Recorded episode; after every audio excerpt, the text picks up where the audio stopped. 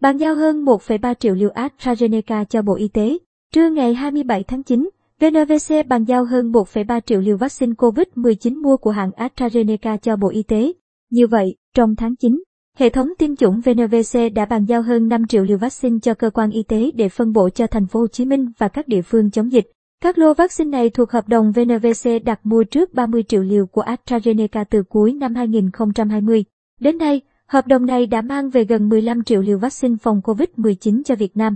Việt Nam đã phê duyệt sử dụng khẩn cấp 8 loại vaccine COVID-19, gồm AstraZeneca, Moderna, Pfizer Sputnik V, Janssen, Sinopharm, Abdala và Hayavac. Vaccine AstraZeneca là loại đầu tiên được phê duyệt tháng 2 năm 2021 và được nhập về nhiều nhất thông qua các nguồn thương mại, cơ chế COVAX và hỗ trợ của các nước. Tính đến sáng ngày 27 tháng 9, Việt Nam đã nhận hơn 50 triệu liều vaccine ngừa COVID-19, cả nước đã tiêm được hơn 39 triệu mũi. Số người tiêm hai mũi là hơn 8 triệu.